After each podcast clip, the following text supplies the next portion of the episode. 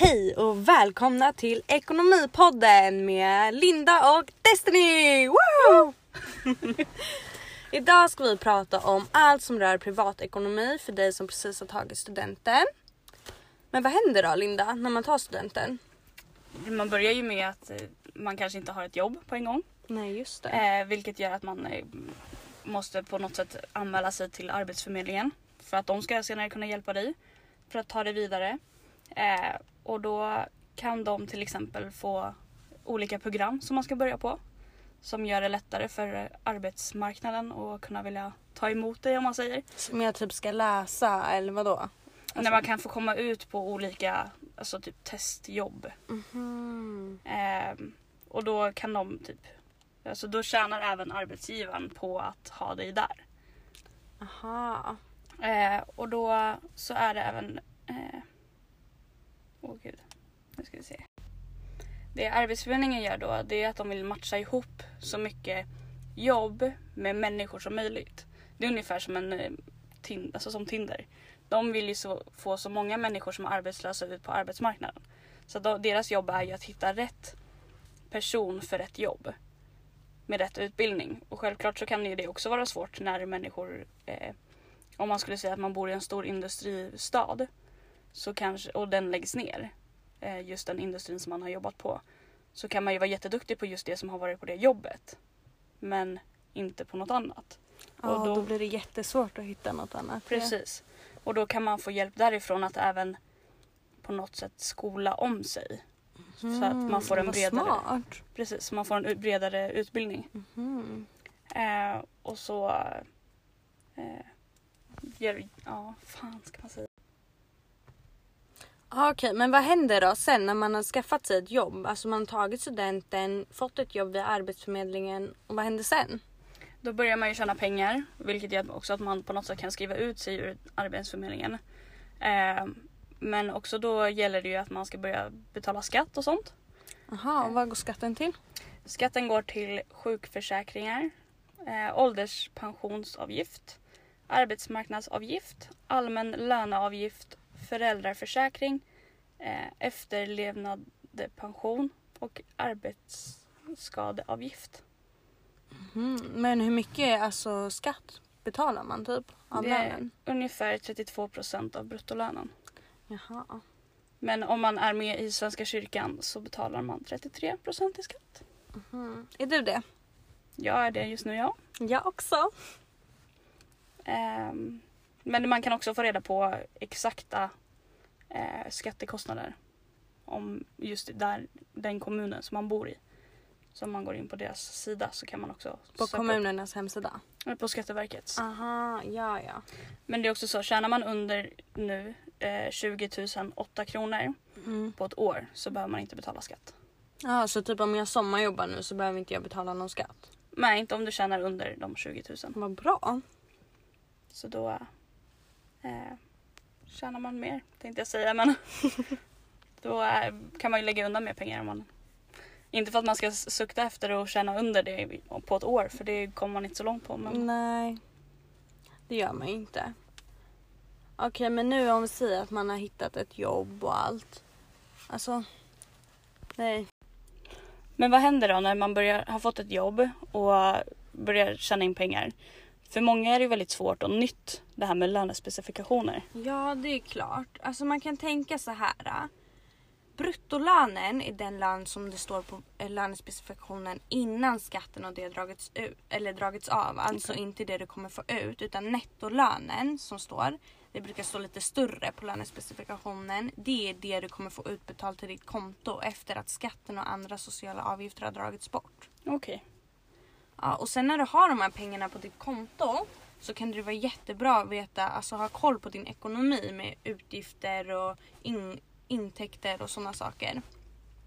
Så det jag hade gjort var eh, att jag la upp en budget. Där det finns många olika typer av budget och det, om du googlar på budget så får du upp hundra olika sätt för, alltså, för att just du ska hitta ett sätt för dig själv att lägga upp en bra budget. Men Okej. jag körde på den här 50, 30 och 20 regeln. Mhm. Det är en budget som går ut på att 50% av din inkomst ska gå till fasta utgifter. Eh, och det som är fast är typ så här hyra, mat, alltså sånt som du måste betala för att överleva. Inte typ kläder. Alltså Okej. mer sånt, alltså hygiensaker och sånt. Tandborste kanske, sådana saker. Eh, och sen så ska ju 30% gå till telefon, internet och nöjen med mera. Alltså telefonräkningar, om du vill gå ut och äta med dina kompisar, vad som. Det är lite mer nöjespengar. Exakt. Och 20% är för skulder eller sparande eller mål för framtiden såsom pension och så vidare. Jag siktar inte på pensionen än, jag är liksom bara 19 år. Jag vet inte om du heller gör det. Nej, Nej. inte riktigt. Men, och jag har inga skulder heller. Förhoppningsvis inte än på ett tag i alla fall. Nej.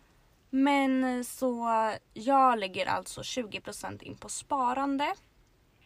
För att eh, man ska aldrig tänka att man kan göra av med alla pengar. För rätt vad det är så står det där utan pengar till typ så här, vad heter det, oönskade utgifter som du inte har någon aning om ska komma. Man vet aldrig vad som händer i livet. Typ som böter och sånt. Ja, ah, exakt. Okej. Alltså bilen går sönder. Eh, ehm, fan vet jag. Din kompis fyller år eller typ, ja någonting. Ja, Någon typ av utgift som man inte har räknat med i varje fall. exakt. Sen så är det ju också om du är väldigt dålig på att spara pengar så kan du eh, använda budgeten som heter absolut minimum.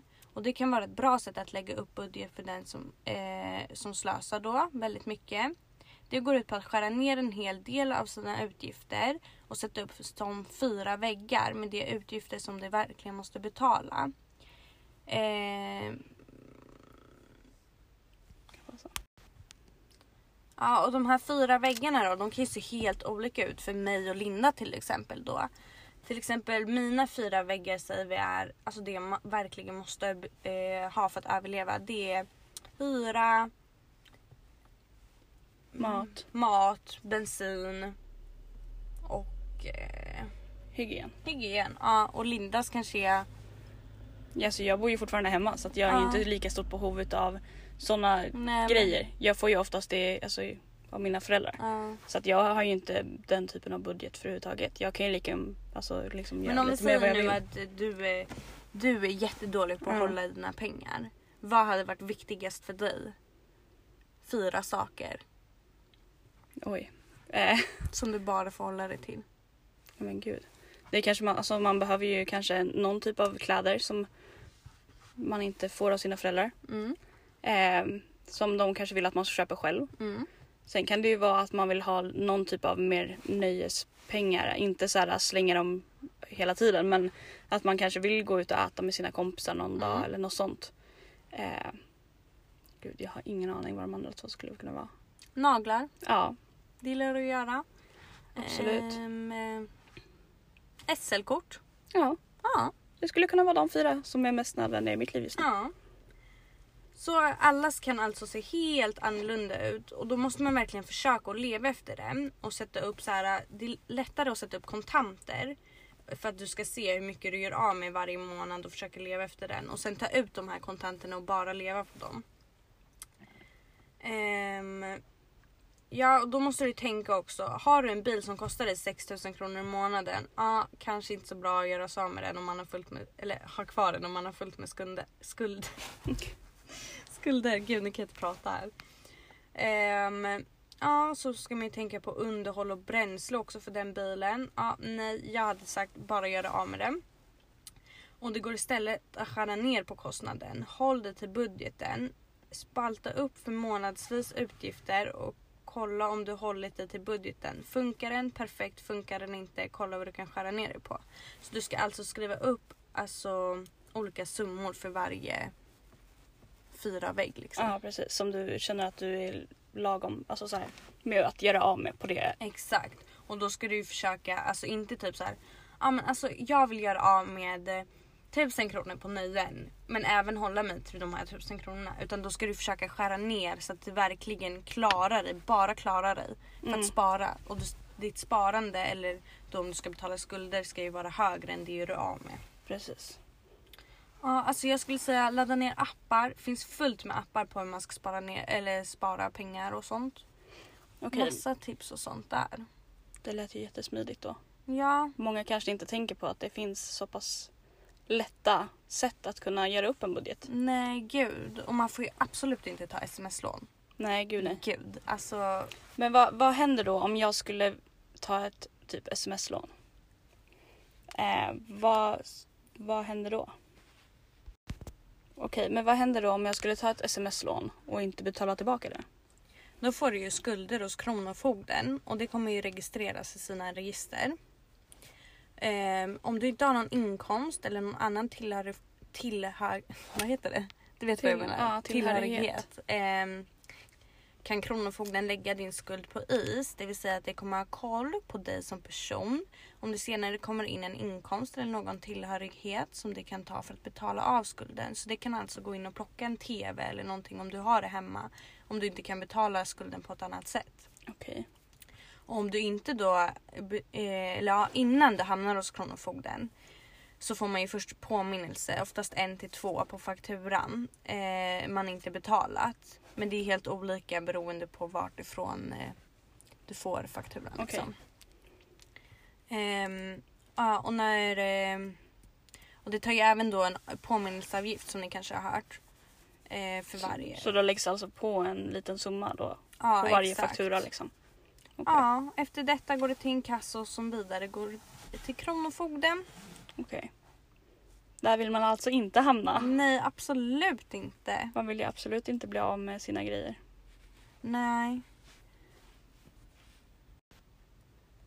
Okej, men nu har vi gått igenom det här med inkomster och sånt, budget.